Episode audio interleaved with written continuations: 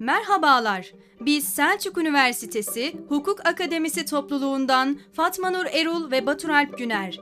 İçeriğini Yargıtay kararları ve hukuki haberlerin oluşturduğu ve her hukuk öğrencisinin faydalanabileceği aktüel programımıza hepiniz hoş geldiniz. Dileriz bu program sizler için faydalı ve güzel olur. Hukuk öğrencilerine ikna ve müzakere teknikleri anlatıldı. Selçuk Üniversitesi Hukuk Akademisi Öğrenci Topluluğu 2021-2022 yılı ilk atölye çalışmasını gerçekleştirdi. Selçuk Üniversitesi Hukuk Akademisi Öğrenci Topluluğu'nun yaptığı onlarca etkinlikten biri olan ikna ve müzakere teknikleri atölye çalışmasını gerçekleştirdi. 15 Ekim 2021 tarihinde gerçekleşen hukuk misyonuna uygun, gelecekte hukukçu olacak bireylerin sosyal becerilerini geliştirmek üzere İlker Can Bulut'un katılımıyla gerçekleşen ikna ve müzakere teknikleri atölye çalışmasına ilgi büyüktü.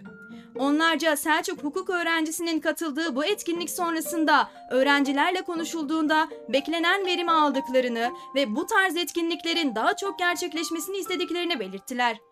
Kısa süre önce kurulmasına rağmen birçok işe imza atmış Hukuk Akademisi topluluğunun bulunduğumuz eğitim öğretim yılı içerisinde de bu gibi birçok etkinliğe imza atacağı biliniyor. İfade için gece getirmeye son. Dördüncü yargı paketi kapsamında yapılan değişikliğin yürürlüğe girmesiyle sadece ifade alınması için gece yakalama ve zorla getirme dönemi sona erdi. Yaklaşık bir buçuk aylık süreçte ifade alınmak üzere mesai saatleri dışında yakalanan ve belirlenen tarihte yargı merciği önünde hazır bulunmayı taahhüt eden 2717 kişi Cumhuriyet Savcısının emri doğrultusunda serbest bırakıldı. Böylece bu tip kararların gece infazından kaynaklı mağduriyetler ortadan kaldırıldı. Yeni uygulama nasıl? Yeni düzenleme ile gece yakalanan kişilerin durumu emniyet ya da jandarma görevlilerince sistem üzerinden kontrol ediliyor.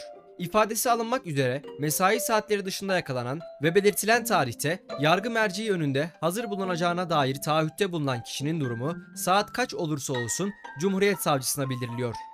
İlgili kişiler Cumhuriyet Savcısının emir vermesi üzerine serbest bırakılırken bu karar bilişim sistemine de işleniyor. Yerine getirmeyene para cezası. Yeni uygulama kapsamında serbest bırakma her yakalama emri için ancak bir kez uygulanabiliyor. Taahhütünü ihlal eden kişi bu imkandan bir daha yararlanamıyor. Yakalama emrinin düzenlendiği yerin Cumhuriyet Savcısı tarafından para cezası veriliyor. Türkiye'nin de aralarında bulunduğu 43 ülke Çin'i kınadı. Türkiye ve Almanya'nın aralarında bulunduğu 43 ülke tarafından imzalanan ortak açıklamayla Çin, Sincan Uygur Özerk Bölgesi'nde Uygur Türkleri ve diğer azınlıklara uygulanan baskı ve şiddet nedeniyle kınandı. Birleşmiş Milletler Genel Kurul toplantısında Fransa Büyükelçisi tarafından okunan ortak açıklamada Sincan Uygur Özerk Bölgesi'nde işkence, zorla kısırlaştırma, cinsel şiddet, aşağılayıcı muamele, ailelerin birbirinden ayrılmaya zorlanması gibi sistematik insan hakları ihlalleri olduğu vurgulandı. Ortak açıklamayla Çin'e Birleşmiş Milletler gözlemcilerinin derhal bölgeye girişine izin vermesi çağrısı da yapıldı. Çağrıda Pekin'e insan haklarına riayet etme, uluslararası yükümlülüklerini yerine getirme sorumluluğu da hatırlatıldı. 43 imzacı devlet arasında ABD, Kanada, Japonya ve Avrupa ülkelerinin yanı sıra Türkiye'de yer aldı. Diplomatlar Çin'in Birleşmiş Milletler üyesi devletlerin ortak açıklamayı imzalamalarını engellemek için yoğun baskı uyguladığı bilgisini paylaştı. İnsan hakları örgütleri ve uzmanlar Çin'in azınlıklara yönelik politikaları konusunda yayımladıkları raporlarda ağır ve sistematik insan hakları ihlalleri konusunda uyarıyor.